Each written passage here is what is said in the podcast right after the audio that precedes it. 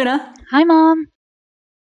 Welcome to You Hear Big Girls, our Attack on Titan podcast, where we'll be discussing Chapter 111. I'm Mom Taku, best known from Tumblr, where I have been blogging about this series since 2014. And I'm Luna, but on Reddit, I'm better known as Wings of Moonlit Night, and that's where I upload everything related to the official chapter polls and also the episode polls.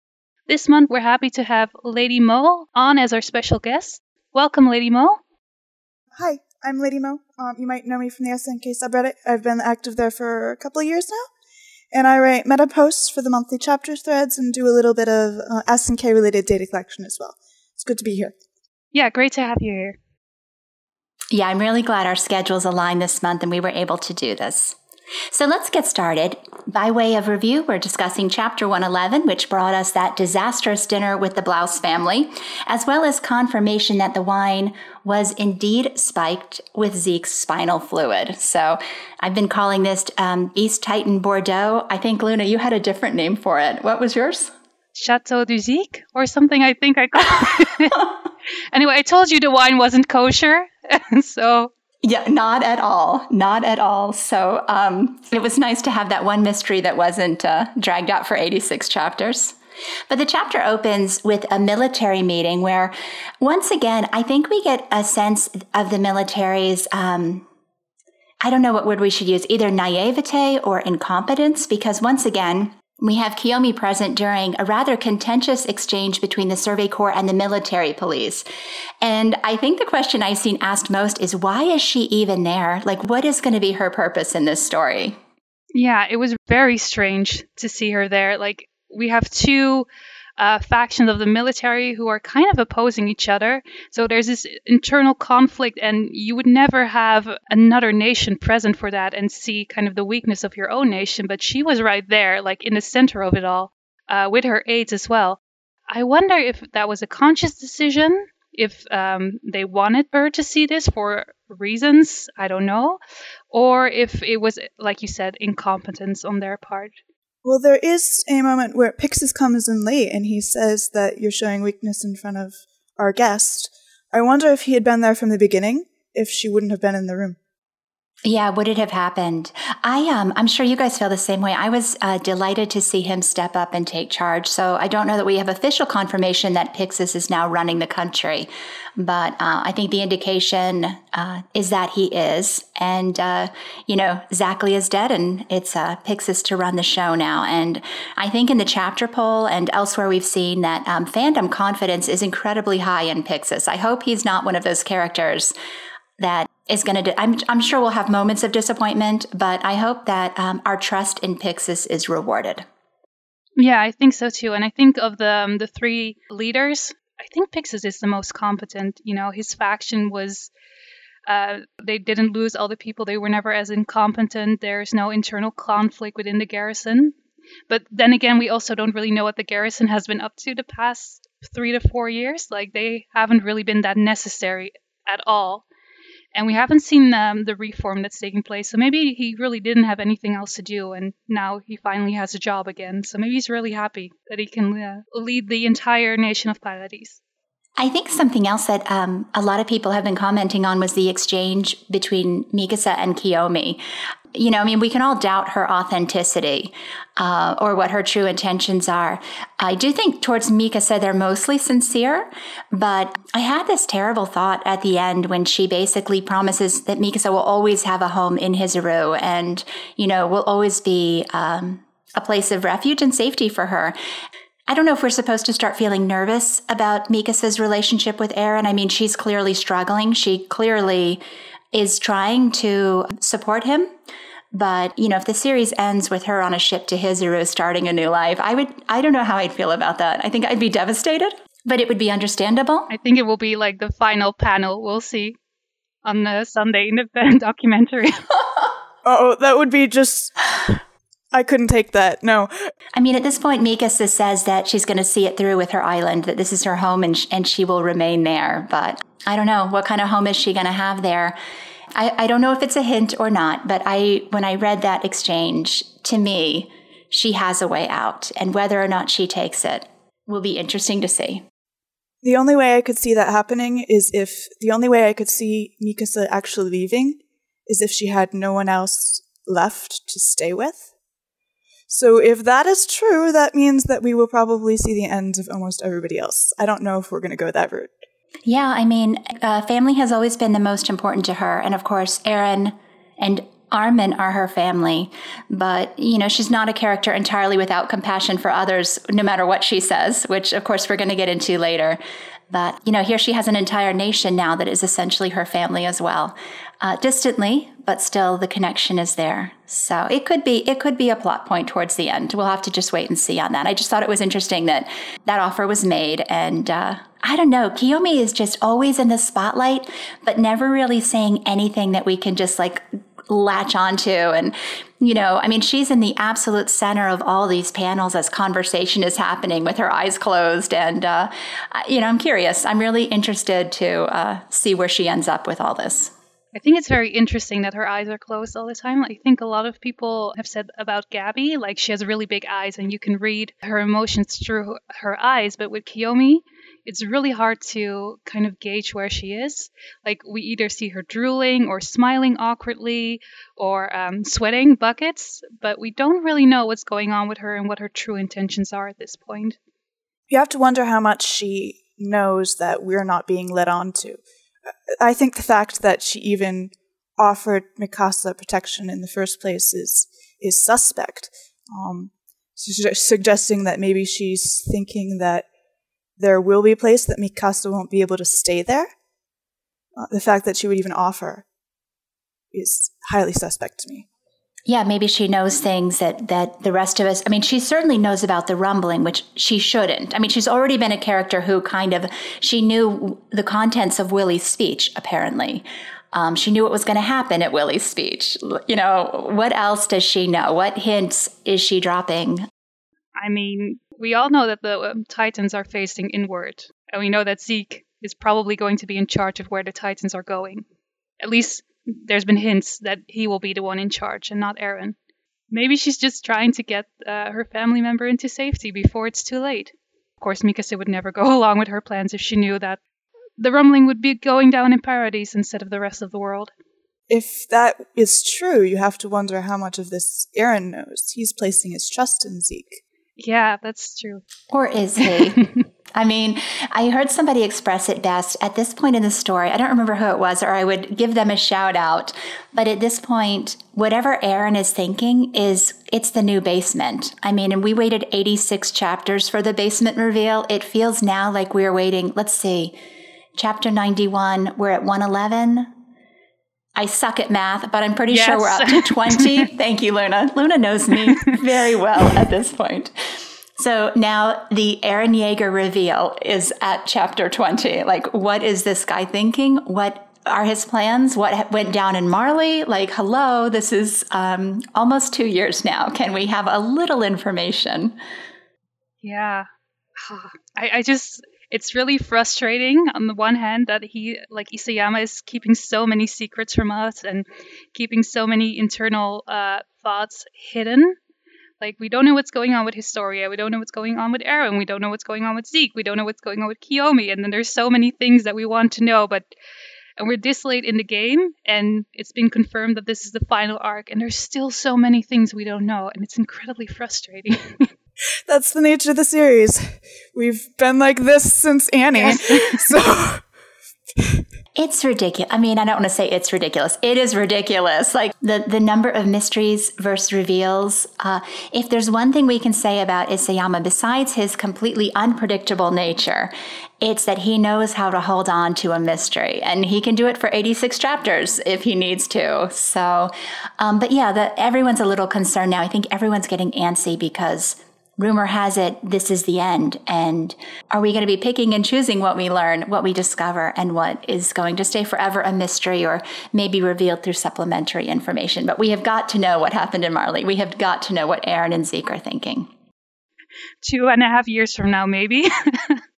Yeah, you know what? I wonder if that to you 2,000 years from now wasn't kind of like an indication that we would have to be extremely patient people to get through this series. Oh, that was like Isayama throwing shade at us before we were even his fans. That's.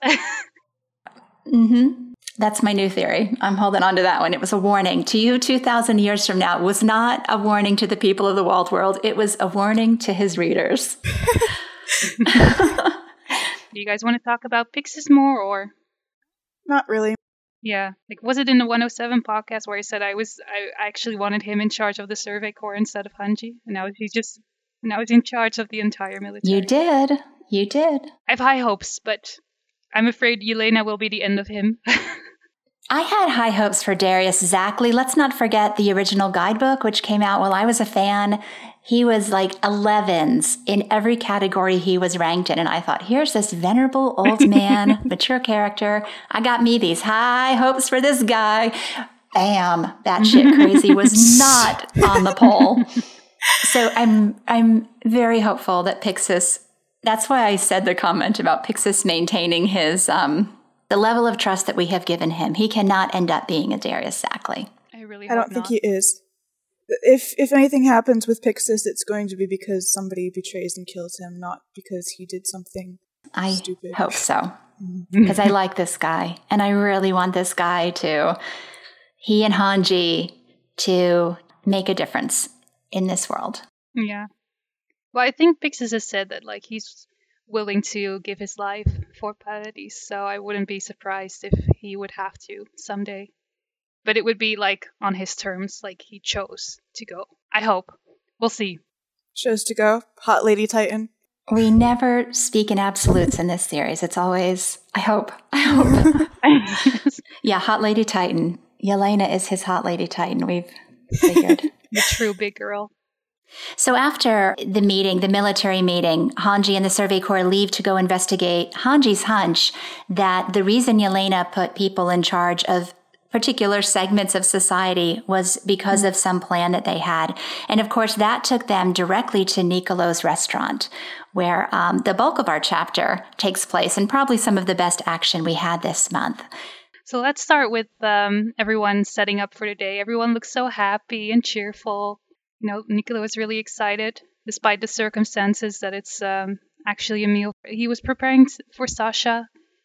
And then all the kids come in and they look so adorable. Like, that's really melted my heart, how cute they all looked. Yeah, anytime we get something pleasant like this, we should know better than just to think, you know, oh, look at how cute they are and so excited. Wow, this is going to be great. This is never going to be great. Never. No. But it would have been very predictable if it would have been. So I'm glad it wasn't, in a way, even though, yeah, the outcome is less than great.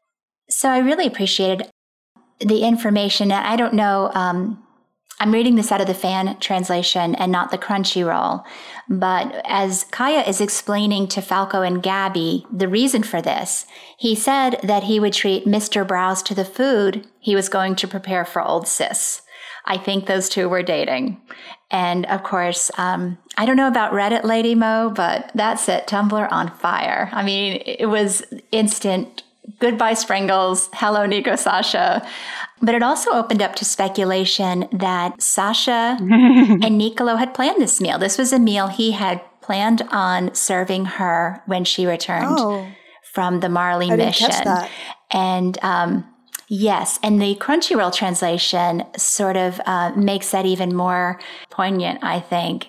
And thinking back to it, you know, Sasha's last words were about the meal that she was waiting for. So I think we can very much take the subtext from this that Nicolo and Sasha, whatever their relationship was, before she left for the Marley mission, that they had plans for this dinner. And of course, rather than letting this dinner go to waste, because how long was the Survey Corps gone? They couldn't have been gone more than a, I mean, it's it was like an overnight flight, right? yeah, Mm, so right. Three days tops. something like yeah, that. I don't know where they were preparing or how they entered or when they entered um, Liberio, but I, I don't think it could have been long. So uh, rather than let that food go to waste, he uh, decided to feed her family. And of course, inadvertently ended up feeding her killer. So thank you, Isayama. Thank you, Hajime Isayama, for, yes, for all this pain. Yeah, and I'll just point out like when Sasha was dying, you know, her last words were meat. It's probably been mentioned many times before, but like meat in Japanese is niku, which sounds like the beginning of Nicolo's name as well. Maybe she was calling out for him. Who knows? It would be an interesting play on words. I've seen some of the Japanese um, translators comment on that. That if he if he did that, he was brilliant because it's not something a normal Japanese person would make the connection for, unless they were very familiar with language. But yeah, absolutely. I mean, I wouldn't put it past him. I mean, we already know like um, the name of the Attack Titan, Shingeki no Kyojin, was a play on words. So here we here it's possible we have another one. I'm hoping it was because I was never very fond of the whole last word being me. It felt very cliche and doing disservice to Sasha's character for me. This would kind of vindicate it in my eyes a little bit. Yeah, indeed. It kind of felt a bit memey, and I wasn't really a big fan of it either. But I thought it was kind of true to Sasha's character because I felt like she didn't get a lot of development, and she was kind of used mostly for comic relief. So to me, she kind of died as she lived in a way but uh, yeah, um, I still would be okay with if they really dated. Personally, I think they were just, you know, very close and just Sasha really appreciated his cooking skills. But that's just me. Let's see, we did the poll question on this, didn't we? What were your thoughts on uh, their relationship? Let's see. I'm looking at it right now. We have 67% think that they were dating. 23% thought it was a one sided love affair, and 5.7, they were just friends. I was camp one sided love affair. I figured that Nicolo certainly, I mean, she gave him value as a person, kind of pointed him down the path, helped him to appreciate happiness on the island. Um, uh, for her, I think it was all about the food. I mean, here's a guy that cooks for her. And uh, yeah, that's, I, I just cannot imagine that her relationship with Connie was not more significant. And maybe that's just me being stubborn after 111 chapters. Um, but I really hope, I hope that, um, I mean, Isayama is a jerk for doing this, I think. um, just throw all of us. I mean, okay, wait a second now. Chapter, what was it, 105? During the Marley mission, we have Sasha on her knees holding the light. I mean, it looked exactly like a proposal scene. And then we had the hug. And I remember thinking at the time that Springles shippers got everything they wanted, even though, Mar- even though Sasha died they got everything that they wanted. They got confirmation that they were together. You know, I just remember having kind of that little happiness in my heart that at least, at least the people that lost Sasha got that moment. And then Isayama had to go and rip that away as well. Nope. So, Twin zoned. Um, yeah, I just, I'm not accepting it. I, it was a one sided love affair. Nicolo loved her. She loved his food and Connie was her guy. So Nico Sasha shippers, I am sorry. This is I am too old. I am too old to change. I am not not jumping ships. As an avid multi shipper, I can accept both. I, I will always have a soft spot in my heart for Springles, but Kaya does say, I think they were dating, and you wouldn't put that in if it wasn't true at this point. I just even the way she says it, she's kind of got this little glint in her eye. And I can just imagine Isayama chuckling as he draws that panel, you know, just knowing the turmoil it's going to create, mm-hmm. uh, the ripples. The other ship that I think got a little boost from this was the Jean uh, Nicol. Is there a Nicola Jean ship? There is now. Nico Jean? Okay. Nico Jean, because, uh, you know, as soon as the Survey Corps arrived, we had that moment with them. Yeah, it's such a great moment. Um, just the look on Nicolo's face when Jean says, Oh, let's have some of this wine. He looks absolutely horrified. And immediately everybody's staring at him and he has to do really bad damage control. And there's a panel at the very end of that where he's walking away with the wine and nobody can see him, and the look on his face is just so relieved and horrified at the same time.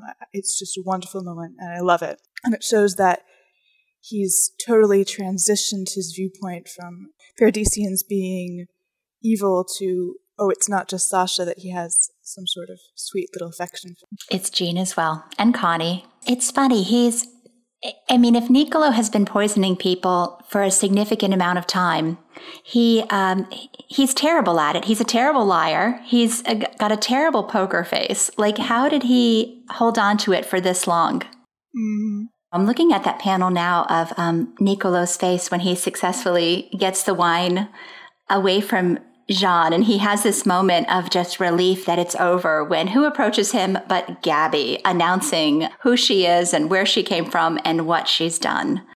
So, how do you guys feel about that? Um, I personally can't really blame him quite honest. Of course, what he did was absolutely horrible. You don't attack 12 year olds with knives, but at the same time, well, he attacked with a wine bottle first. So let's, I mean, credit where credit's due.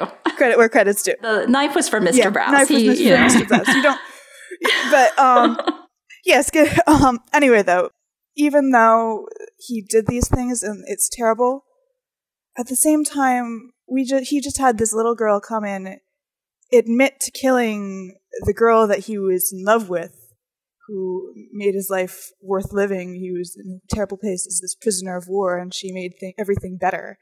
And now she's dead, and this little girl doesn't show any remorse for it at all. You can't really. Yeah. No, she's expecting praise. Her whole life she's gotten praise for this and she's looking at him waiting for this, you know, acknowledgement of how amazing she is. So I think I uh, read on Reddit that like somebody thought she had like a sadistic look in her eyes, but it's like you said, she was waiting for Nicolo to tell her that she did a good job, especially because you know the island devils attacked their hometown. She was really expecting him to uh, praise her for that, but of course, as we all saw, it didn't quite turn out that way. The fact that he's a Marleyan, she's kind of been raised to believe that, you know, he's he's the good person. He's the one who is going to act the right way and do the right thing. And uh, yeah, she totally did not see it coming. Whereas Falco, I mean, I just love the panel with his eyes where he's just like, "Oh my god, this is not good. Get her out of here." Isayama's art, I think, in this chapter is among the best I have ever seen. I yeah, I really like the the panel where he um christens the Falvey ship. It's uh, it's very beautiful. It's almost I almost feel like it's um he wasted all his talent on that horrible panel, but it's it's it's really well drawn. Well, all of it is his look of complete anguish. I mean, it's almost like if this was um if this was a movie, this actor would have sold it. Like his look of complete horror and shock and you see it like that dawning realization that he's feeding Sasha's killer and you know, it, it's just it's it's that progression to the point where he gra- grabs that wine bottle and just slams it. And artistically, you know, a lot of people said that this kind of felt like a telenova, that, you know, it was a good telenova though, like, right? All the drama, all the action, all the melodrama. But I think he sold it completely. This, this part to me, even though it's extreme to think that somebody's going to, you know, try to take the lives of two 12 year olds, it was believable for Nicolo to have reacted that way. And that's why I think, like in the chapter, Paul, when we asked, not if Nicolo was justified, but you know how people viewed it. Seventy percent of the fandom were like, "Dude, I get it. You know, he snapped. You know, he's not a character, especially not in this moment that we're drawing moral judgment on. Like nobody can justify what he did, but mm-hmm. it was drawn well. The lead-in was good. This part is believable. I think taking the knife in later after he's had a you know a few moments to reflect. That's the part where I start going, "Oh, this guy is like." not a good person. But the moments leading up to that, I mostly just felt sorry for him. I feel like it's all very, very human. And, and to drive home that point, you actually get a scene with Mr. Bless later where he does take the knife from Falco. There's that moment of hesitation where even he's thinking about it for a brief moment of time before he makes his final decision. And for somebody like Mr. Blouse to have that moment of hesitation, you would have to think about what a weaker person would do in a situation like that. Maybe it's not so outrageous that this would happen. Yeah. Kaya going for the knife too. It's like everyone's knee jerk reaction in this manga is murder. Like strong emotion. Obviously, time to go murder somebody. And, um, you know, there are times where I find that unbelievable in the characters. In Eren's case, I believe, you know, when he was nine years old, killing murderer or killing the kidnappers, um, you know, I was willing to kind of give him a pass in the story because he clearly was not normal. Nicolo was a soldier. I kind of could understand him, you know, reacting with violence.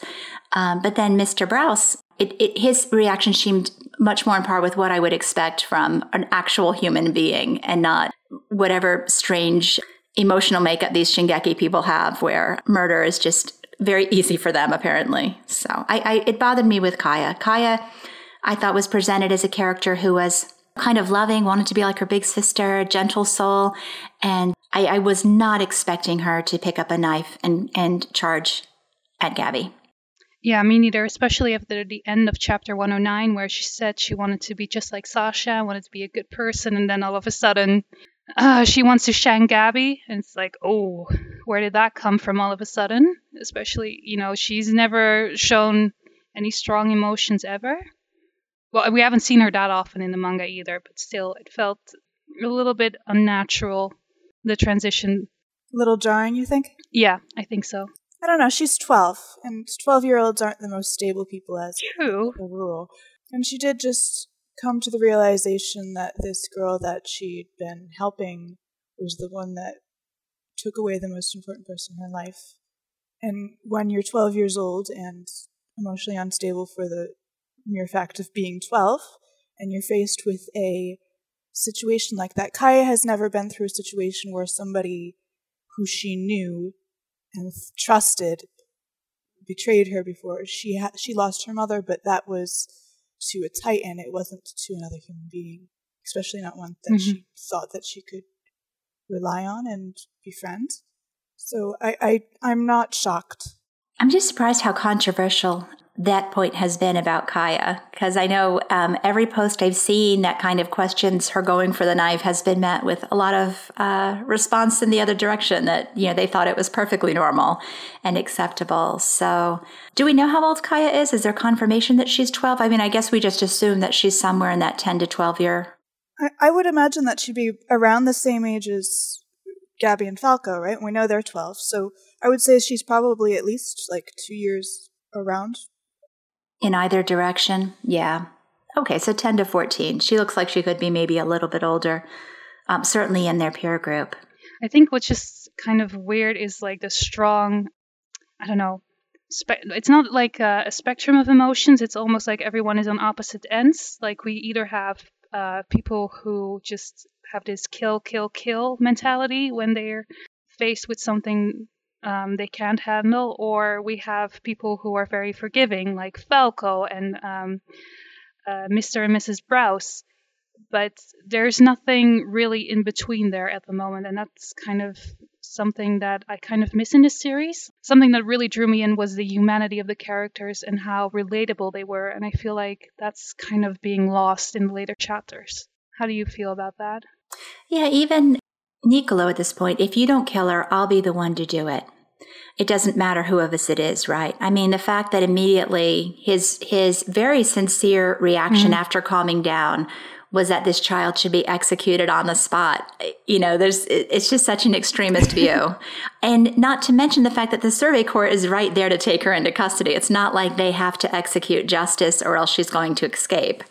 Yeah, it's a little extreme to me. Yeah. Also, I think Nicolo's reaction to Gabby is kind of interesting because um, you know, before coming to Paradis, of course, he never interacted with Paradisians. But once he got to know them, he became quite fond of them. I think the opposite is true with the Eldians in Liberio, because of course he did have some interactions with them, or he saw them in the ghetto, or um, you know maybe the the people that were enlisted in the army and the candidates. Maybe he did interact with them at times, and he did see them, and he didn't change their opinion on them, and he probably did believe in the propaganda. So um, part of me is not surprised um, to, that he had such strong negative emotions towards Gabby and Falco. I think it's much easier for him to justify, you know, his feelings of hatred towards two children than it is to the people he now considers friends, even though they're all Eldians. Yeah, that's a good point. I think you're right. I could see where he would, you know, kind of segment them in his brain in different mm. uh, capacities and be able to feel more authentic to some than others. I'm looking at that panel of Jean holding his hand up, going, "Hey," and uh, he's a rock star. Jean Still great. haven't forgiven him for almost killing Falco. Luna. Everyone who hurts Falco is on my shit list. I can't help you, it. but he didn't. He missed. So, Luna, tell us how you really feel about Nicolo. Oh, I, I had such high hopes for him, but I um I was one of uh, the three percent who um wished a knife to his throat. yeah. I really, I really am. Is that all? Is there really in the chapter poll? That's 3%, 3%, yeah, 49 people, and I'm one of the 49 out of 1,641 okay. people. You yeah. need to find your, um, you need to find your other brother and your 48 other brothers and from like the I Hate Nicolo Club. Yeah, and, I should do um, like a um, cross reference, like how they voted on every other question. Yeah, you should. Maybe these are like your your like um, fandom soulmates. Yeah. okay, moving right along. So you hate Nicolo. We don't. The majority of the fandom does not. You are going to find your fandom soulmates in this poll, the 48 other people who hate him as much as you do. The other thing that really surprised me in the poll, which maybe I should like preface this with controversial statement. People do not hate Gabi as much as you'd think. They're all extremely, not extremely. Let me back up. The vast majority of the fandom is happy that she's finally getting some development I mean, looking at this poll, I don't think Gabi is the most popular character in the series by far. I mean, every popularity poll, she ends up near the end. But the portion of the fandom that really despises her does not seem to be hit here. A lot of the responses are kind of happy that she's gotten this development. And uh, Lady Mo, I know you had some thoughts about what this could mean for Gabi's development. Yeah, definitely. I'm one of the ones that I was never really a humongous fan of Gabi to begin with. But um, there was actually a thread a couple months back where um, someone asked what would make you start to come around to her, if anything. I actually think I was having a conversation with Renan, believe it or not, about this. And I said that what I didn't like about her was that she came across to me as arrogant. And I don't like arrogant people in her in fandom or in real life. And I said, in order for me to start coming round to her, something would have to happen to knock her off her her high horse a little bit, and maybe something to do with Falco, who she has that sort of relationship with, and that's happening, and it's bringing about such really gorgeous character development. She's had this thought process of, oh, these people are evil. They're the people I need to kill, these Paradisians. And realizing that Kaya and Sasha, these people that um, she thought were evil, were actually people that are not as bad as she thought they were. They're just human beings, and it's rocking her world it's dropping that arrogance to almost nothing and I love it. Yeah. Yeah, I do too. And I wonder where it's going to go from here. Do you have any theories about what this is going to mean for Gabi's future storyline? Do you think this is sort of like going to wrap up her arc? Or, I mean, do you see her being a focus moving forward? Or do you think that this was the development? We'll have another chapter where she, uh, you know, maybe aligns a little more closely to the Survey Corps, or what are you thinking is going to happen next? I, I personally think she's going to end up back in jail or with Historia. Mm, Historia, I like that idea, but I actually had a feeling that Mikasa protects her to jump forward a little bit. I wonder if she's going to have some. I don't think she's going to go straight back to jail because that would kind of waste her character development almost. I wonder if she'll have some sorts of interactions with the Survey Corps and maybe align herself. What use would she be to them at this point? Maybe not necessarily to them, but it definitely will have repercussions when Reiner comes back to try to save mm-hmm. Falco, and her have her not be as brainwashed and actually have formed some sort of connection to her captures. Maybe she won't want to go back. Yeah, that could be interesting. I wonder if maybe she and Falco, I mean, uh, you know, Falco's unconscious at the point. He needs he needs to go somewhere to recover. And Gabi will no doubt go with him. But I wonder if this will signal kind of the end of their storyline for now. They're going to fade away and we're going to focus on the other characters in the story. Hmm, I'm not really sure, but I would love some more interaction between at least Gabi and um, the rest of the Survey Corps and maybe I mean, the Survey Corps doesn't really know what life was like for the Eldians in the ghetto, right? So maybe she can help Not them really, understand no. what it's like for them living uh, in the ghetto, being suppressed by the Marleyans, and still wanting to fight alongside them. It could be interesting. Well, she is a trained she is a trained warrior, so I guess she could be of some use in this final battle. I just I've always had a hard time kind of fitting her into the story, and and then how does she continue to be a part of the story? I'm definitely not in the camp that thinks she's going to inherit anyone's Titan power at this point. But yeah, I mean, I can see where she's important to Reiner and will factor when the story circles back around to him, she'll certainly be relevant again. Maybe give him permission for having the conflicted feelings that he does.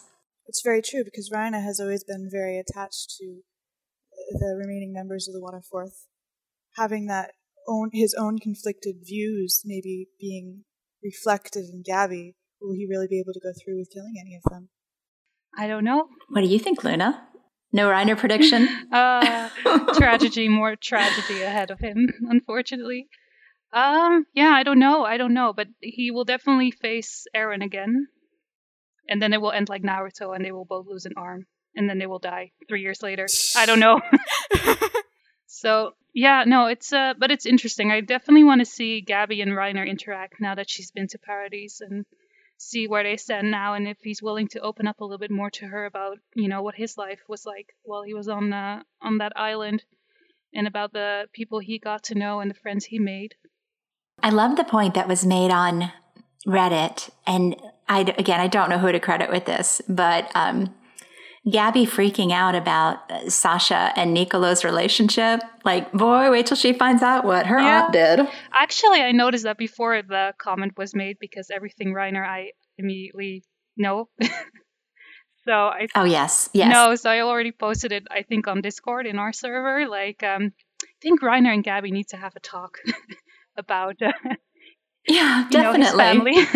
well, and I wonder if that's going to further if that's going to further her development when she realizes that Aunt Karina had an affair and he, Reiner is the product of that affair. Rules can be broken and have good results, and Reiner is one of those good results. I'm sure Gabi thinks so anyway. I think she'd agree, and I think um, you know the more she learns about the world, the more the, uh, she will realize that her thought process isn't doing her any favors at this point, and the things she knew uh, aren't exactly true, and she's gonna come have to come to reality with that. So the real bright spot in this whole chapter, though, was Mr. Braus. Um, after Nicolo offers him the knife, and he gives this incredibly impassioned speech. And I know, uh, Lady Mo, uh, it was we had been asking you to guest on the podcast for.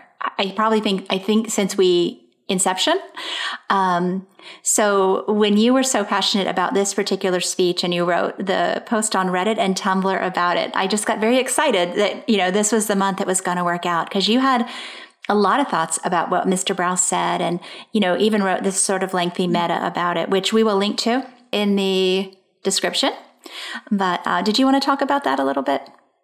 Sure. I absolutely adored every moment of the speech. It was definitely the highlight of the entire chapter for me. Um, and what I love about it is it just goes so much. Every detail of what he's saying is linked directly back. You can link directly back to Sasha's spotlight chapter way back in, in Clash.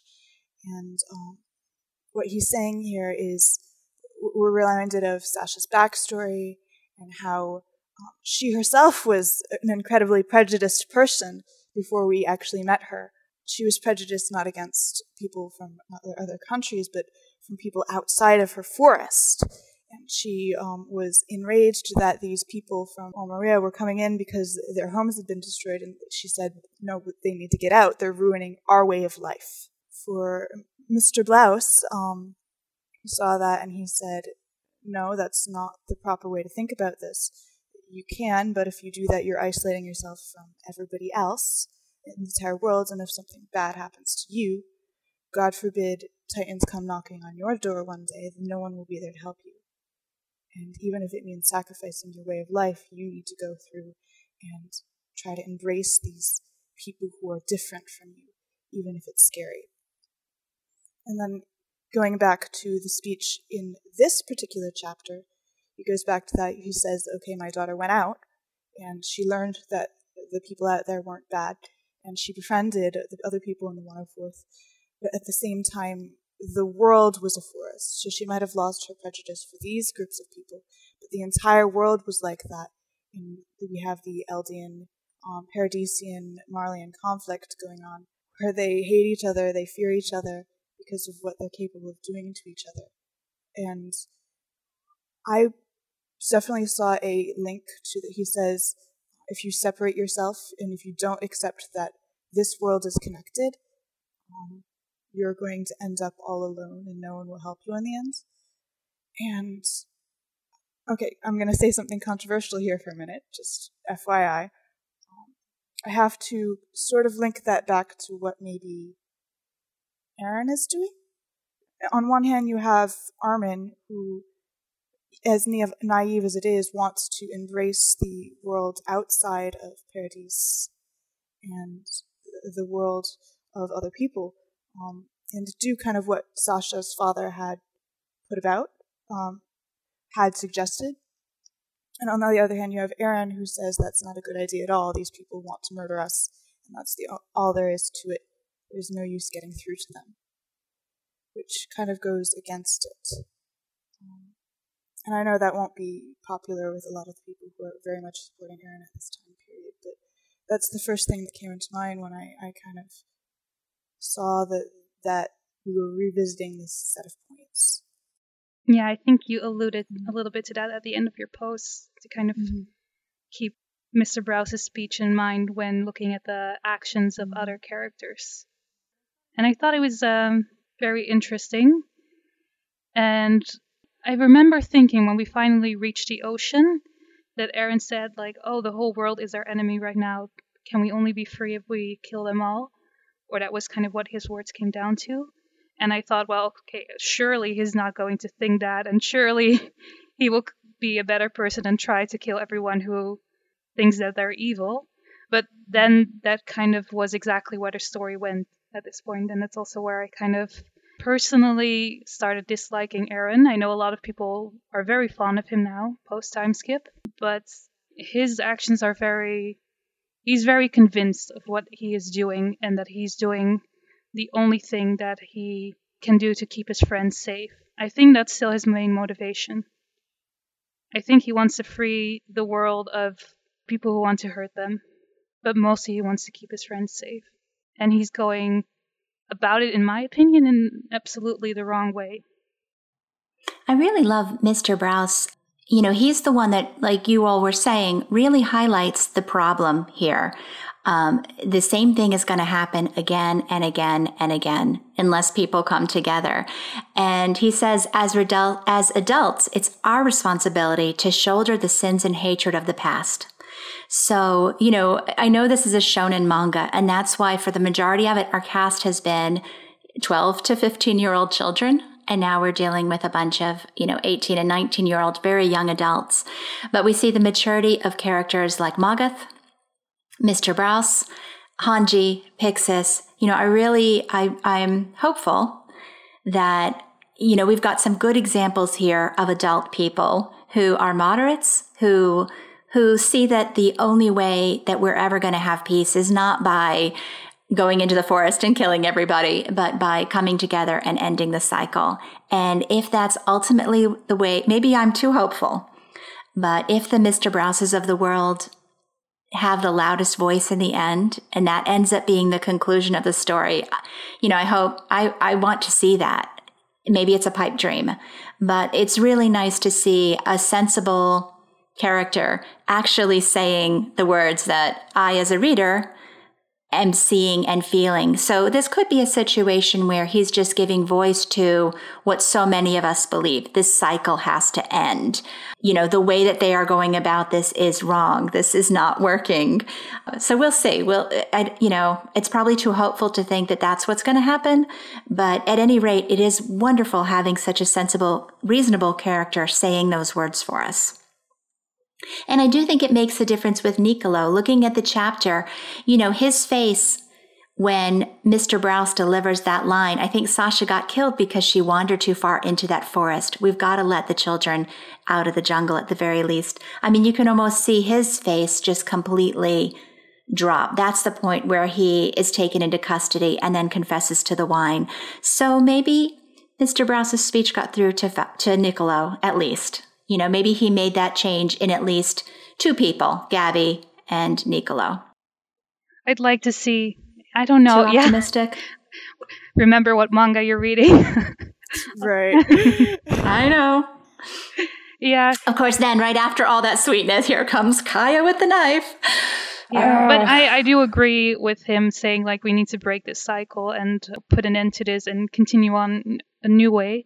I've also been reading a lot of comments saying um, that it's impossible that the world will always hate the Eldians, but I don't think that's true. I think they can move forward in a better direction. I think there will always be countries or people who will have something against the Eldians and uh, won't be able to let go of the past, but I think it's possible to move forward to something better.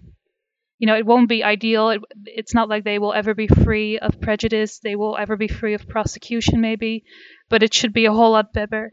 Well, it's our own world, right? Our own world exactly. will never be free of those things either. But we manage without trying to, you know, without 12 year olds murdering each other. So, well, mostly nowadays. Our whole world can be just as depressing as this manga sometimes. Well, on that happy note.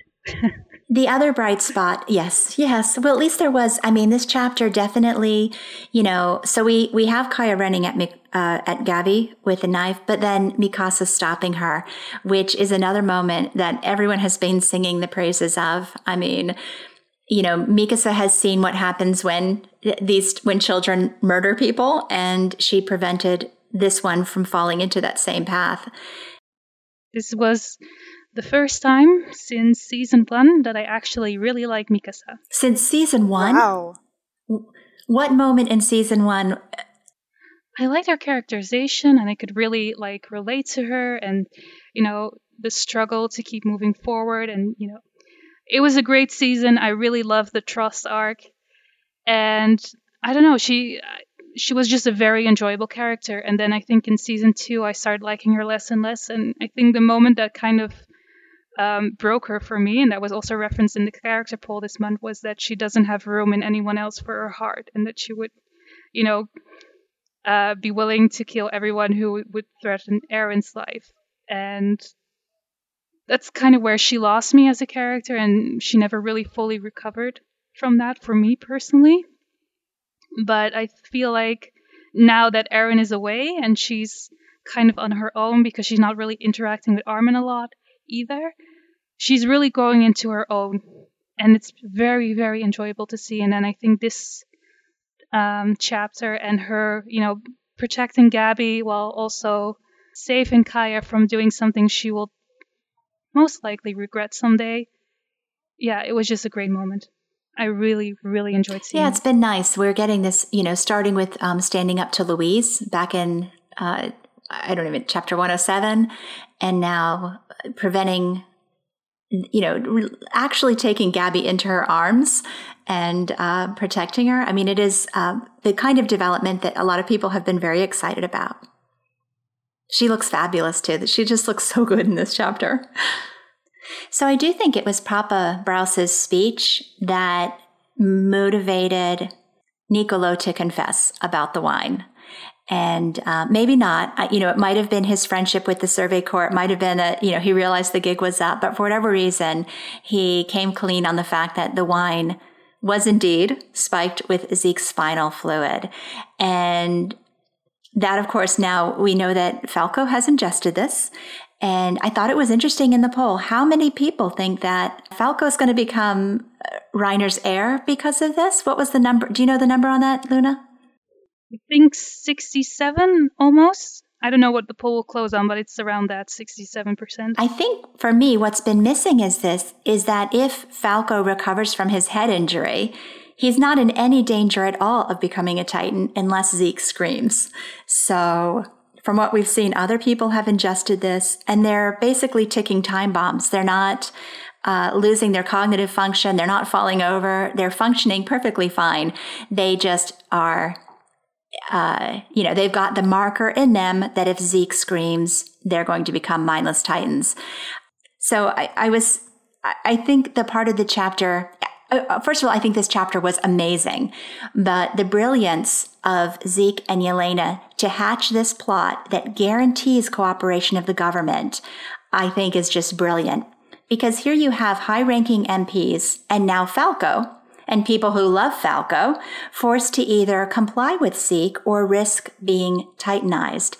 And if this was the Survey Corps who had been drinking the wine, these are people who have humanity's best interests. They would either, I don't know, quarantine themselves, get off the island. They would in some way do something to not be a threat to the people. But this is the military police being mm. under this threat. And these are people who are selfish and corrupt. And, um, you know, it's fascinating to me that we've got people like Roeg now who are going to very soon discover that they have this thing inside of them. And if they don't get along with Zeke, they're going to die. Or worse than death, they're going to become a mindless titan. And I just, it, you know, it's a development we knew was coming. I'm delighted that it's actually happened and that it's happened to the military police was just brilliant. Yeah. It's interesting. Can you imagine them like turning into mindless titans, like in the middle of Mitras, for example? Just like in the mo- innermost city, like you would have mindless titans. Yeah. I mean, that's where the military police is based, right? I think so. You would know better than I do. And you know these guys are not going to do the right thing. I mean, this Roeg has already been presented as a total horrible human being.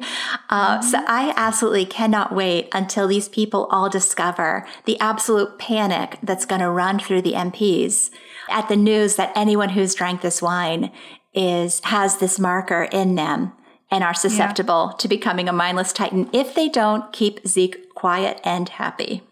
Yeah. Well, the thing is, they've also been distributing like the regular wine uh, amongst the citizens, right? Everyone's been drinking the Marleyan wine. And I don't think everyone knows probably which bottles were infected with Zeke's spinal fluid and which ones weren't. So I think he can also cause like a mass panic. Oh yeah. In Paradise. Yeah, anyone who's drank, anyone who's had Marleyan wine is suddenly going to have the thought in the back of their head that they've been infected. So, exactly. yeah, it's going to be absolute panic.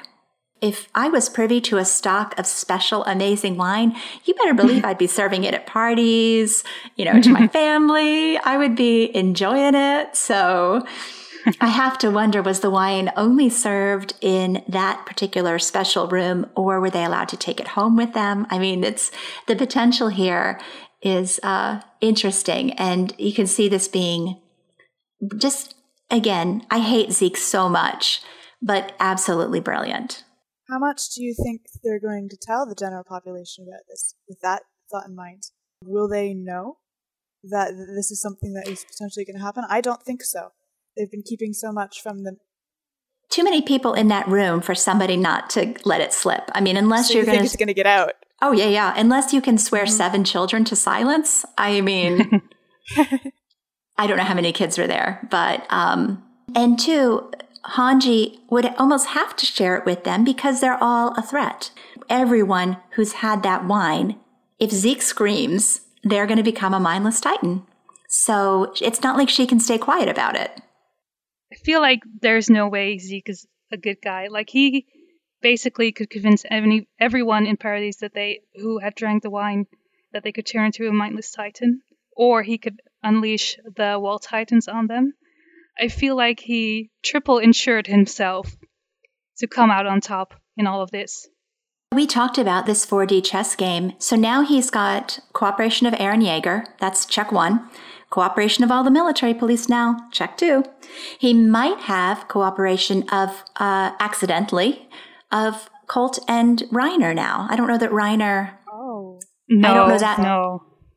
Okay, that Colt. ship has sunk, I think. Yeah. Colt, Reiner, Gabi are all very invested in in Falco's character. They're not going to want him mm-hmm. to become a mindless type. Like it changes everything.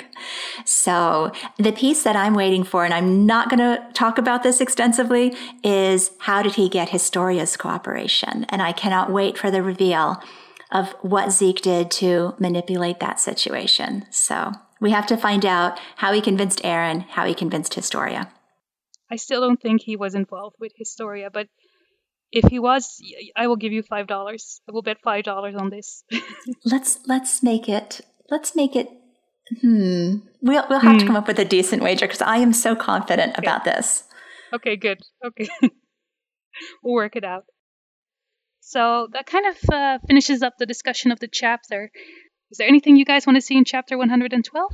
I think we're going back to Historia. Yeah, I do too. Honestly, there's a comment at the beginning about there are two places that we need to protect Zeke and the place where Historia is.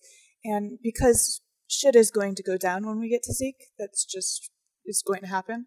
I think we're going to have that transition chapter where we find out what's going on with Historia first. Yeah, I agree. We're going to Historia next, and um, I wouldn't be surprised if when they get there that she's gone. I think um, I, I, hope that's not the case. I will be angry, but uh, this isn't. Nothing ever goes smoothly. Yeah, I know everyone's waiting for like Eren and um, Zeke to meet up together and possibly face off against Levi. So I, I wouldn't be shocked if he postponed that another chapter and we finally got to see Historia again. I, I think he's going to postpone that for at least another six chapters. It'll be a while. Mm, well, the last chapter we got last year was actually um, January's chapter. That was a banger. That was the Warhammer Titan versus the Attack Titan. And I think that was one of the greatest chapters Isayama has done so far. So I would love to see some sort of repetition of that. We'll see Levi and Zeke. We'll get glimpses of them, but I don't think the face off is, I think we're going to have to be patient. Well, last year around this time, I was worried for Falco's life, and this time. You're worried for Falco's life. Mm-hmm. well, it is December is Levi's birthday, and I do think that Isayama tends to time interesting events for a character with their birthday. Because wasn't Mr. Braus's um, either when Sasha died or it's it was sometime during it was Connie's birthday. Connie's yeah. birthday. It was Connie's birthday. And then I'm pretty sure Mr. Braus's was this month. And you know, we get his chapter. And so yeah, next month is Levi. So what percent of people think we're gonna or are anxious for the Warriors? Mm, around uh, let's see, forty percent of people think we'll get the Warriors, or at least people are excited and hoping to see the Warriors. But the most wanted with like 40 sorry 54 and 53 percent are the jaeger bros reuniting and historia. So that's definitely on top of uh, on top of the list for most of the fandom. Personally i would like to see kodansha bring out a chapter without any typos but i think we'll be waiting until the end of the manga for that. Can I just say how angry I am? Like, this was the chance for me to get like the perfect meme um, pie chart with no no but in red and everyone picked the in red option. So i know. um, oh uh, it's changed now unfortunately but la- when i checked earlier this week it was no in red and then 66.6% and i thought that was brilliant oh now but we're at 67.2 We've... yeah i hope some more people pick the regular no option before the poll closes Right. So yeah. we go back to 666. 66.6, yes. I just would like to give the fandom my sad face that I did not get my perfect meme pie chart because here was my chance. And nope. Yeah, but like the association of no and red together, like I, everyone just flocked. Everyone has to pick that one, or at least two thirds of all people did.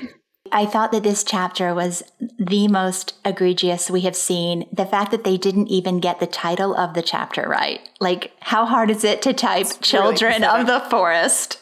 And we got Child Aaron of the Forest.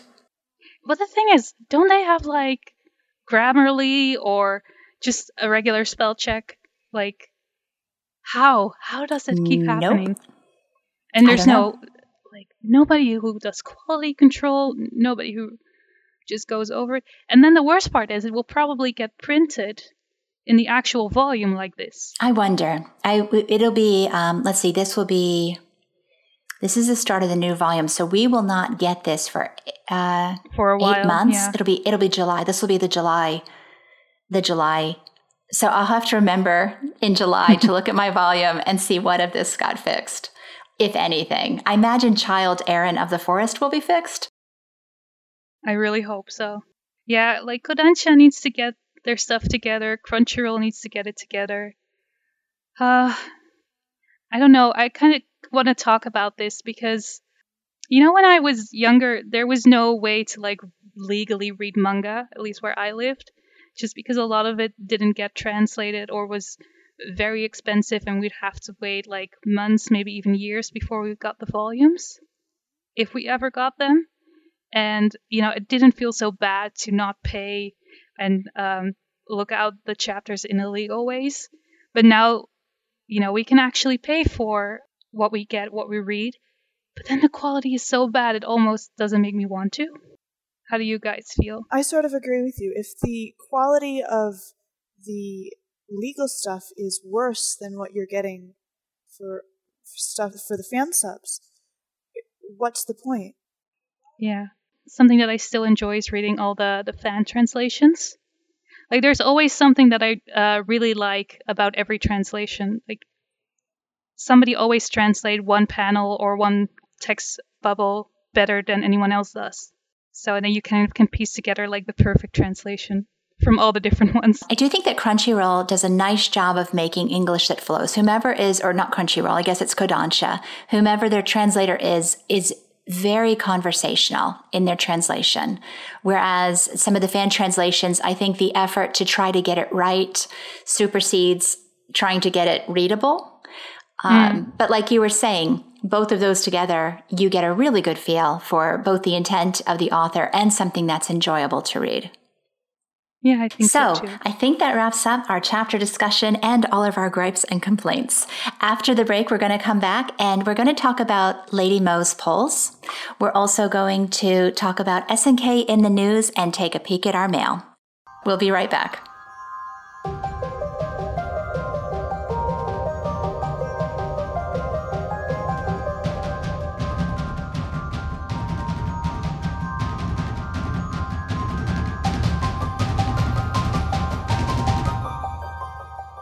So, welcome back.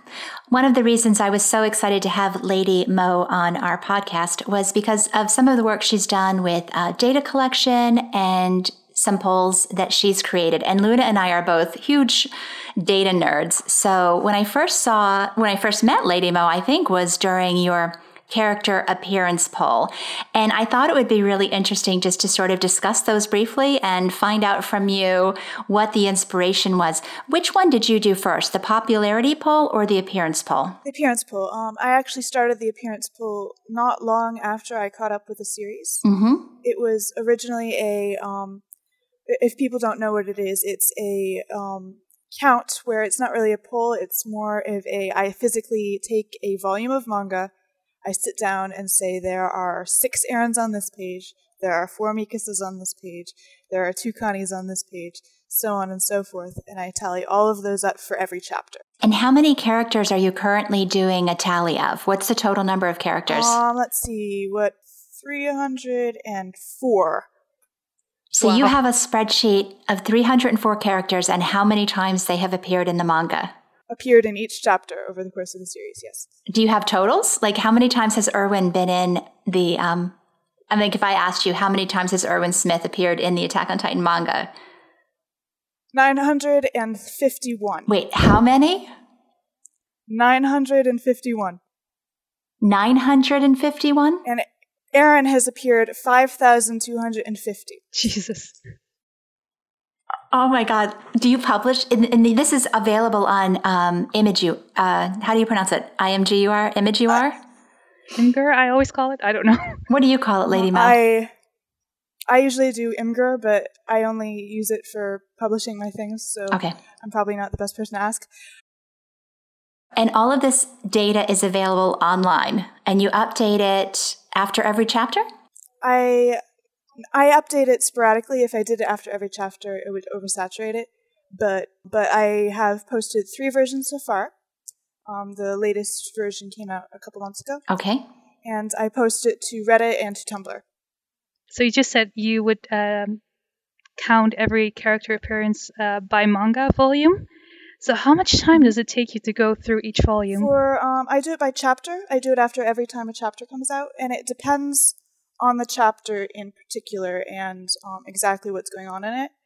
Um, like some of the chapters during Female Titan didn't take me very long because it's an Annie Eren fight scene. I would only have to count, okay, this is how many Annies, this is how many Erens. Nobody really else really showed up. So that would take me like 15 minutes.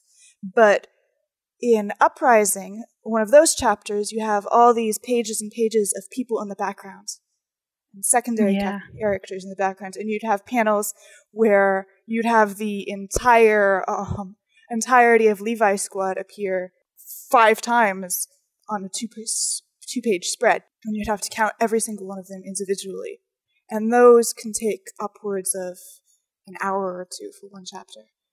And this particular, this tally that you do of character appearances, this is just something, it's just relaxation for you. It's just something you're doing for fun it's it's pure relaxation. Um, I get pretty bad anxiety from time to time, and I find that the repetitive counting calm me down because it's something it's involved enough that I have to pay attention, so it distracts me from whatever it's upsetting mm-hmm. me. Um, but at the same time, it's simple enough that I don't I, it won't get me stressed out even more so. So the character who has appeared the most, I'm sure, is Eren Yeager. Mm-hmm. And Levi would be number he two? appeared. Levi is actually, you know, it goes Eren, Mikasa, Armin, and then Reiner. And, Le- and Levi is in fifth. Wow. Levi has only appeared 1,736 times. We will link to we will add a link to this in the description because I, I know this is something that I am going to want to look at. I have a word uh, a Photoshop file, a Photoshop layer file of every time Erwin appears in the manga, but I only I limited it to times where you know, I could actually get a thumbnail shot of his head, so partial faces don't count, whatever. And I think that document is 500 layers. So clearly I've missed quite a few. the other poll that you did, and this is the one that the first thing I saw that you ever did was the character popularity poll. And you did that about a year ago. And what was interesting to me was you kept that poll opened literally like 48 hours. It was a flash poll essentially. But any character popularity poll that I've seen has been prone to abuse by rabid fans. You know, you always had to doubt the results of what you were seeing. But you managed to do one where you were kind of able to eliminate that. And the questions that you asked were so interesting because it wasn't just who's your favorite character. You were able to come up with like 40 different panels of data about factoring in character apathy and I mean, it was absolutely masterful. I wanted to know a little from you about, you know, how did you build in all those protections? What did you learn from it? I mean, what was the process of designing a character popularity poll that was actually going to be accurate? The hardest part was the anti cheating measures. Um, and my main process for that, this process alone took me about a week. And of course, it's always going to be you always are going to have doubts even with your best efforts but a there are two factors that I came up with that really allowed me to weed out a lot of the more egregious offenses and that's one reason the results tend to be very similar to one another um, if it's somebody doing a repeat um, a lot of times they won't bother to fill in. For this one, ex- mm. for example, uh, I had both what who's your favorite and then who do you like, and um, then the hundred characters that I had picked for supporting cast. Who do you like out of these guys? A lot of times, cheaters wouldn't even bother to fill out any of the rest. They would just pick their favorite, and you could easily tell that this is okay. This is a little suspicious that they wouldn't go through with the entire poll. They would just do this one little section. Uh, another bit is sometimes they did that and they changed. Um, they did fill out everything, but they only changed the um, characters that they liked in that hundred character spread a little bit, and you could kind of see overlap over time. Um, of what it was like. And the third factor is time period. Generally, when somebody cheats, it's a spur of the moment thing where they will do it over the course of a couple of hours. And so you'll have these very similar sets of data coming in over the same general time period. You're not going to see uh, a one pop up at 10:30, for example, and then have another one pop up at 4:30 at night. Um, at that point, somebody who has done that is going to have lost lost interest in the little poll. Yeah, we can see the same with our polls actually. So because none of the questions are mandatory, they just skip everything and just fill in like one or two questions and then just send and send and send and send. Sometimes we get like 50 in a row spamming the same answer. I can see why you had to make this a flash poll. Uh, or basically, how how long was it open? Twenty four hours or forty eight? It was open for forty eight hours. Forty eight hours, yes. Reddit only, because otherwise you'd almost have to get a team of people almost to have shifts to watch the spreadsheet results coming in to be able to flag those. I mean, otherwise, exactly. how would you ever go through thousands and thousands of entries would, looking for? Would be able to balance it. How many entries do you get for that poll? It was 881, and I removed 100 just uh, by chance. It ended up being exactly 100 that I took out. So that in the end, that was 781. what I thought was really cool was that you actually showed all the data that you did remove in case anybody wanted to go back. Like you were very transparent about every mm-hmm. every part of this poll and all the data that was um, represented there. I thought that was important because I didn't want to uh, have people accuse me of fudging the results myself. I wanted them to know this is exactly what happened. This is exactly what I took out. Because I know I'm not fallible with this process. It is me working alone. And it's basically off of my perceptions of the data and what looks suspicious. So there's always a chance you might accidentally remove a couple of innocent posts. And I didn't want to have somebody be upset about that. So I, I thought it was the best course of action. Was there anything that surprised you coming out of this process, or about the data you received, or the effort that went into it? The most surprising thing was actually the controversiality section, which the way the that particular section was set up is you took I took the number of characters that um, the number of people who liked a particular character and the number of people who disliked a particular character, and I divided the smaller number by the larger number to get a decimal, and um, that decimal would kind of quantitate how controversial the particular character was. And I would say that a score of 0.3 or higher, roughly, is roughly that controversial, um, relatively controversial. As for, um, and you would think that a lot of characters would be very controversial because in this fandom we argue a lot about almost everyone. And it's just, you, you see discord at every step of the way. But especially on the supporting characters section, most of the characters had a score of under 0.2 and more of a fourth than a fourth had a score underneath 0.1 as far as controversiality goes. So not as much discord as you would think. There were a few characters that were fairly controversial, but the vast majority of people agreed on the vast majority of supporting characters. And I just found that absolutely fascinating. I think we see that in the poll as well. You know, I know right now, um, for a while there, Porco was the character everyone hated, and then Floch, and now, of course, Gabi. Um, it's not as bad as as Tumblr would lead you to believe. Well, I think Lady Mo is kind of referring to like one side of the fandom really liking one character and the other side really disliking them. So that makes them controversial. Like uh, I know uh, Ray Kuja also does a character popularity poll, and for her, polls, I know Zeke is the most controversial one because it's like 50% likes him and 50% dislikes him, basically. So he always ends up in the middle of the poll. And I love when when they take that and they break it down by genders because uh, that's insane to me to see when you overlay gender on that.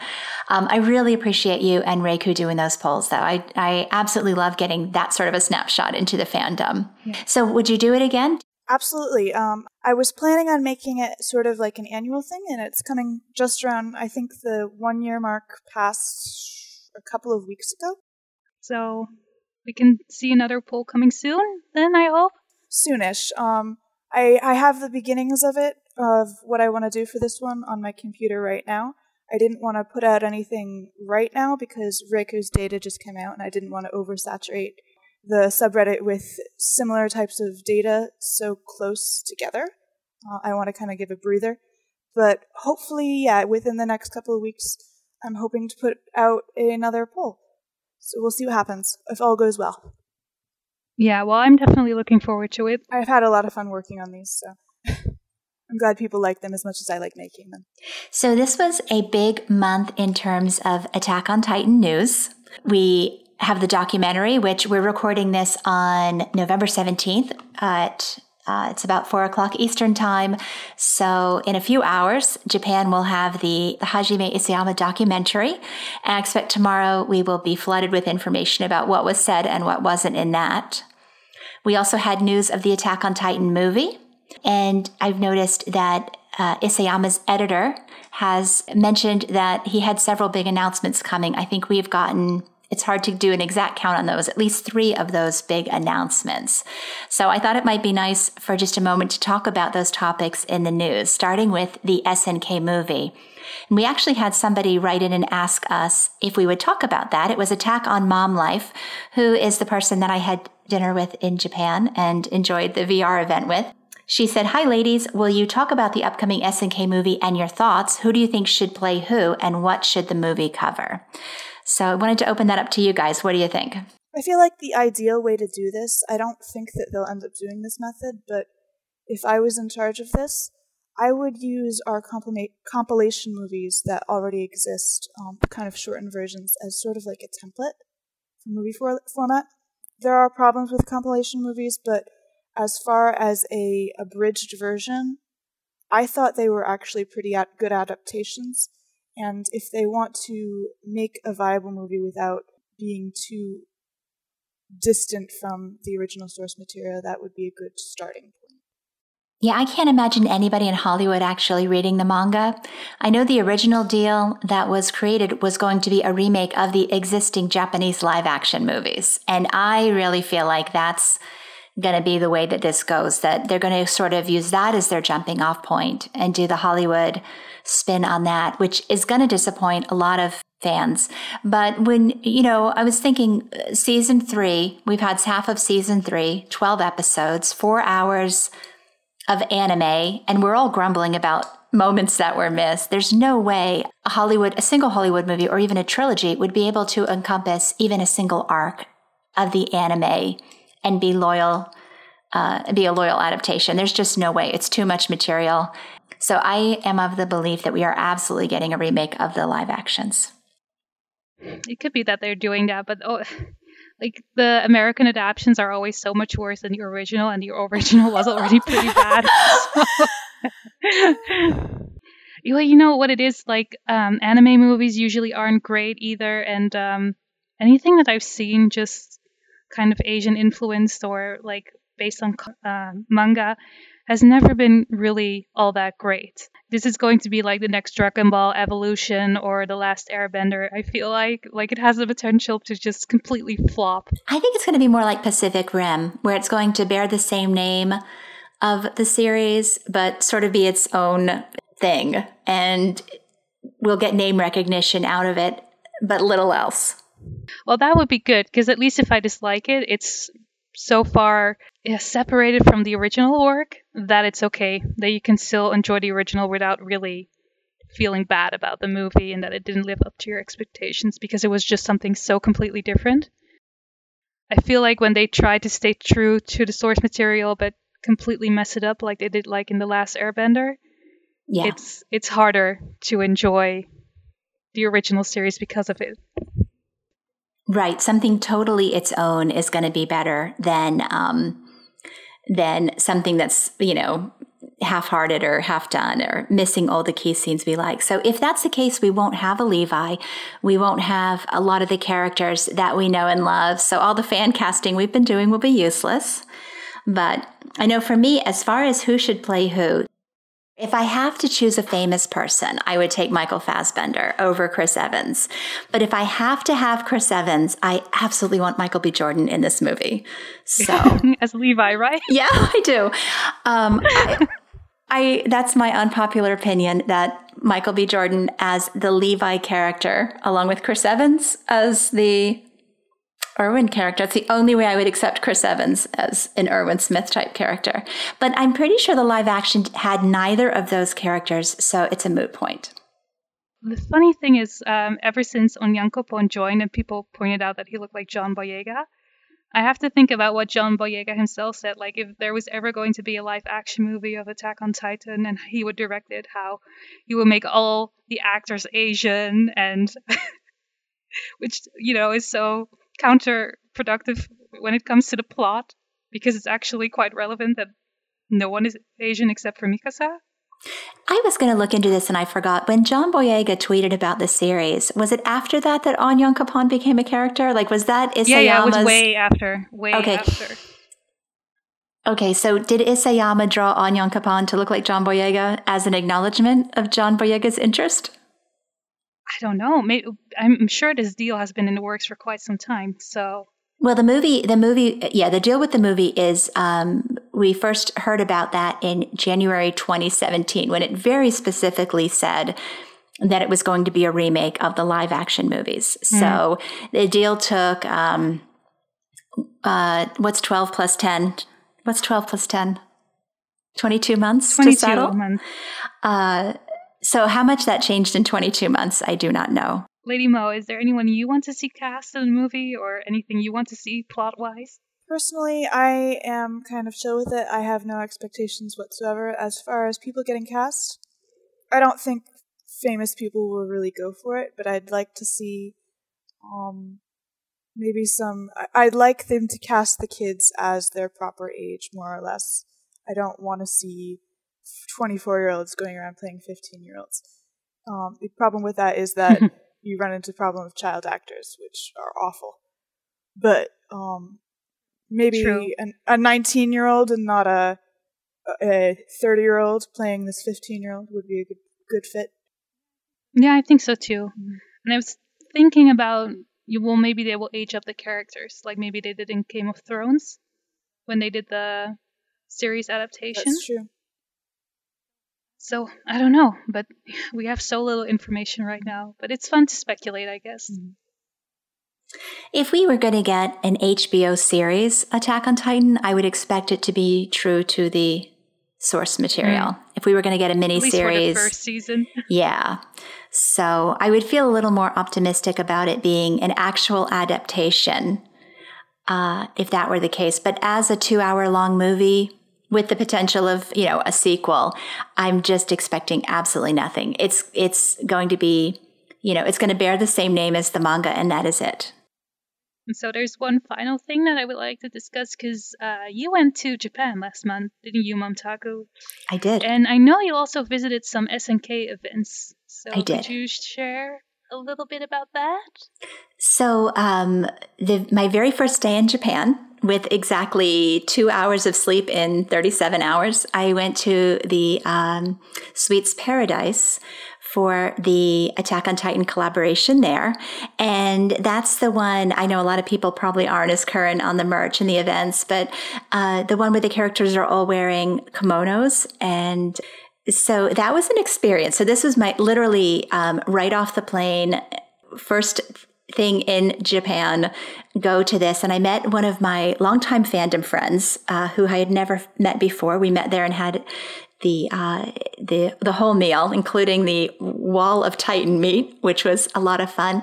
Oh, but yeah, um, the colossal. the colossal Titan, uh, i don't even know what the official translation is but the colossal titan meat and um, i was so exhausted and giddy and overwhelmed at that point that i think i ate it and i think it was good but mostly it was just um, like it's so weird It- to you you use vending machines to make your orders. I mean, it was just little things that were just so completely foreign to me. And I think if this event had been the last thing I did in Japan, I would be a little more used to just how different. It's not a restaurant where you go and sit down and no, no, no, no. You have to use a vending machine. Um, but it was great. It was great getting to meet somebody, one of the fandom translators that I've known since 2014, and just seeing Attack on Titan merchandise in a public place, you know, like people eating at a restaurant surrounded by standees of the entire cast. It was it was incredibly cool. And I think you also said you went to the VR uh, event. Yeah, so Attack on Mom Life um, uh, had found this. It was in the Sony building. They were basically uh, testing a new VR game. And uh, she took me to that. And what was, there were several things that were incredibly cool about that. One is that everyone in line was adult women. And every time that Attack on Mom Life had been to this particular event, she said that was the way it is. Attack on Titan is a series with wild crossover appeal. I mean, I think in the States, it's mostly um, maybe young men, or maybe young men think that this is their series. But in Japan, it is very much a series that is loved by uh, women and older women at that. So, um, it was really cool. We had to fill out a questionnaire afterwards because this is a test of the VR game. But essentially, we got on um, these sort of saddle things. They put the capes on us, and the capes were actually a harness to keep us from falling out. And we put on the VR glasses, and uh, it, uh, the reins of the horses were controlled through the device that we held in our hands. And basically, we got to ride with Levi uh, in the female Titan arc. And uh, it, it was, it, I, it was amazing. Like I would absolutely 10 for 10 do it again. I ended up dead. Annie got me. And I have never been so happy to die at the hands of a Titan. It was the coolest. Even dying with Annie was amazing. So um, the Attack on Mom Life blog, she focuses almost entirely on events and happenings in Japan. So shout out to that blog. It's an amazing resource. And she is a wonderful, wonderful person. So I know if anyone's traveling to Japan, by all means, check out her blog, see what's going on in the Attack on Titan space. Yeah. You know, you can message her and send her a question. So it was, uh, I was a little more rested by the time I did that. So it, that was amazing. And I got some cool Attack on Titan stickers. So yay. Yeah, you got a lot of merch from I that. did. Um, Sweets Paradise Cafe, so much merch. Yes. Jeez. And also from K Books. And uh, I mean, yeah, when you're in Ikebukuro, you, everything is uh, there's an abundance of affordable merchandise that can be bought. So um, let's move on to the questions we received this month. Let's see, we got uh, a couple of questions on Tumblr. The first one being from uh, an Anon saying uh, or asking us, Who are you guys' waifu and husbando in SNK? Okay, for husbando, um, anybody who knows anything about me and who has ever spoken to me probably knows that I love Connie Springer a, a great deal. Um, he's not the most popular character in fandom in general, but he has always been mine since almost the beginning. Um, there's a scene at the very beginning of Trost, right after it, Eren is apparently eaten, where he finds Armin on the roof, um, catatonic, and he defends him from Ymir after she says he should have died too. It's a pity that it was this guy that survived and extends a hand to him. And I, I knew from that moment that I was really going to like this kid. And later in that same um, in that same arc, there's the scene where Mikasa falls out of the sky, and Armin um, goes after her, and Connie is the only one who follows him. And after Mikasa takes the knife away from him and says, "There's no way in hell we're going to leave you here," Armin says, "No, you can't do that. You'll both die."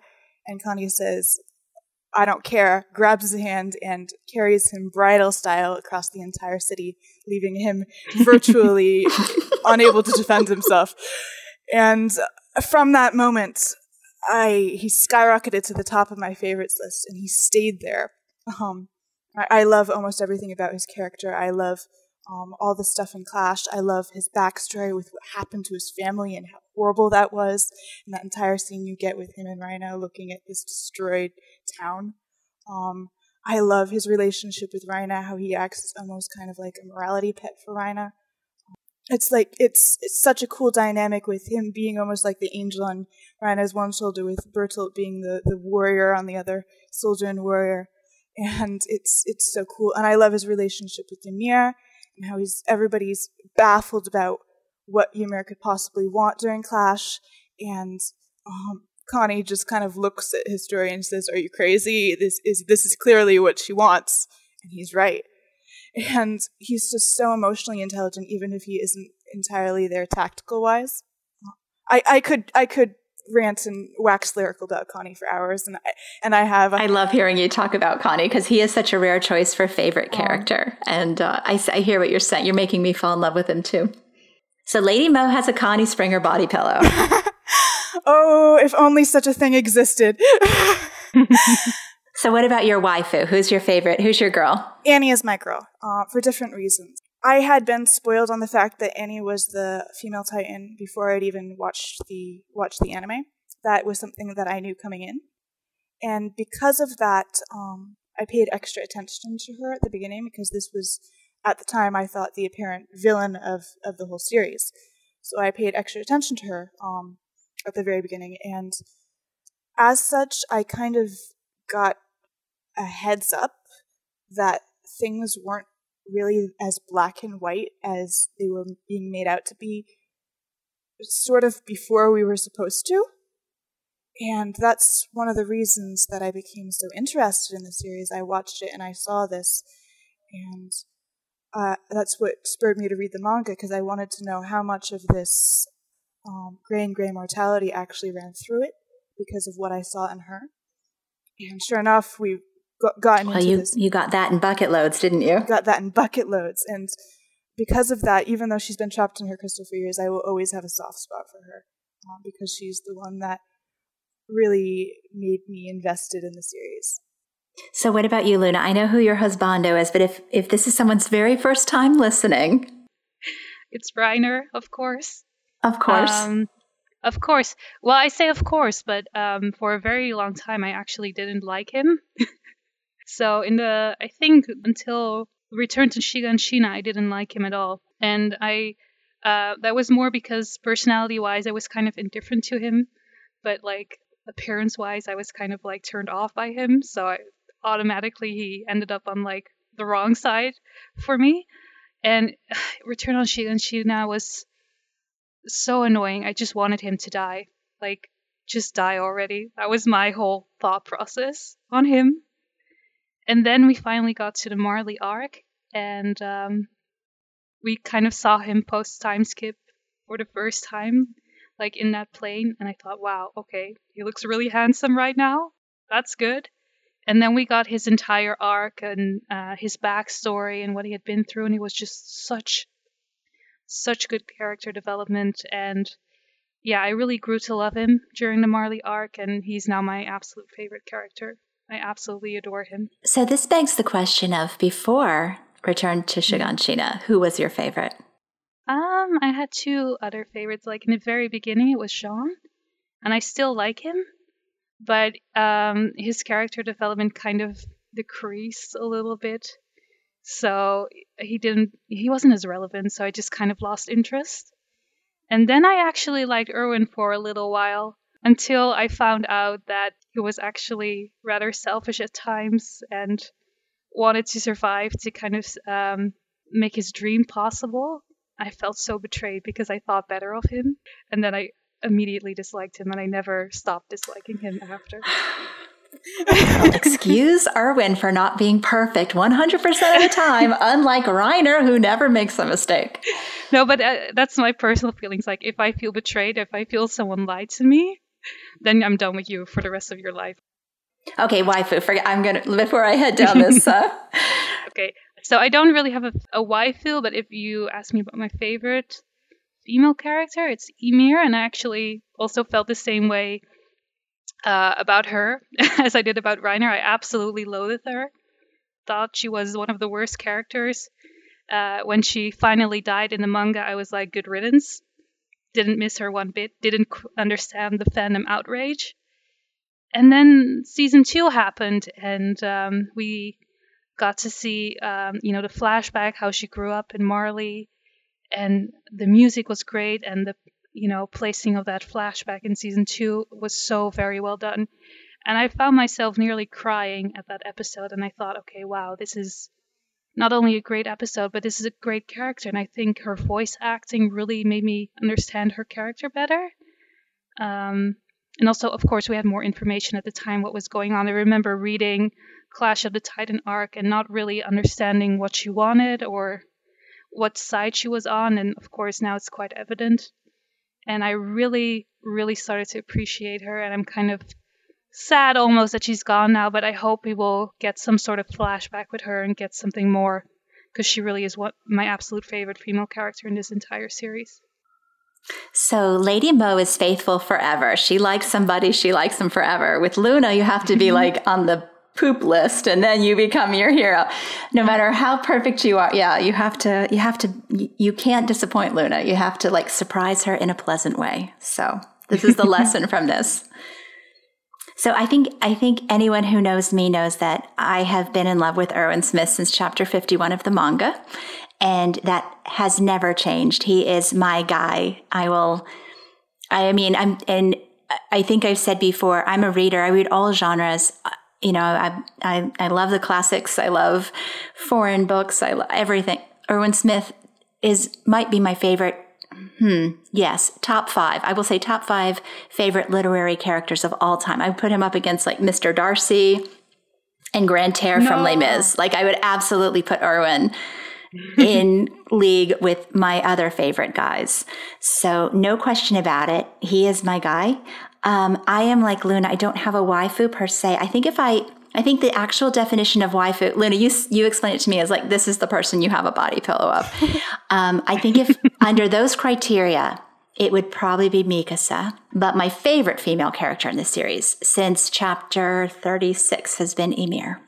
For all the reasons of everyone else, I just loving Ymir is like the gift that keeps on giving, no matter.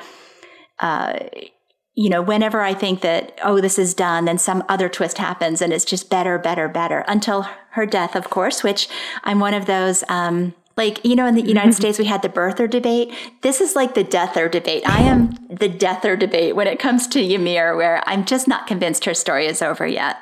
Yeah, I think that's the only thing that I disagree on with most people who like Ymir or love her, is that I always thought it was very obvious that her character uh, arc ended at uh, Clash of the Titans on top of the wall of Shiganshina. Like that was her sacrifice. She made it very evident that this was where her story was going to end. So I never ex- really expected to see more of her after that. And yeah, for me, it made sense in the story. Like she had served her purpose. That being said, I would still like to see her again, but I've made my peace that her arc has come to an end. And I don't think we got any questions for you, Lady Mo, on Reddit. Just you know, a lot of people that were really excited that you were joining the podcast and saying that they really adore, adore your meta and your comments uh, every uh, new to chapter thread. Aww. That made me feel good. I like that people like my stuff yeah. as much as I like writing it. I'm one of those voices too. I've been a big fan for a very long time. So we'll go ahead and say that now, get that out of the way. I um, am not on Reddit with a lot of frequency, but there are about four people whose posts I look for, and yours uh, in the last year and a half have been one of those. I've always appreciated your insights. So um, it's just been really lovely having you join us. Oh, thank you. It's been really lovely being here. I had a lot of fun. Yeah, I also really enjoyed having you on. I wasn't as familiar with you as mom was, but um, yeah, I definitely read um, the post you made about uh, Papa Braus, and I was very, very impressed with what you wrote, and very, I thought you would be a great guest, and you were a great guest. Thank. So thank you for being here. had a blast. It's a lot of fun. Okay, guys, so um, that was it for um, this month's podcast. We hope you enjoyed listening to us. As always, thank you for offering your hearts and ears, and see you next time. Bye. Bye.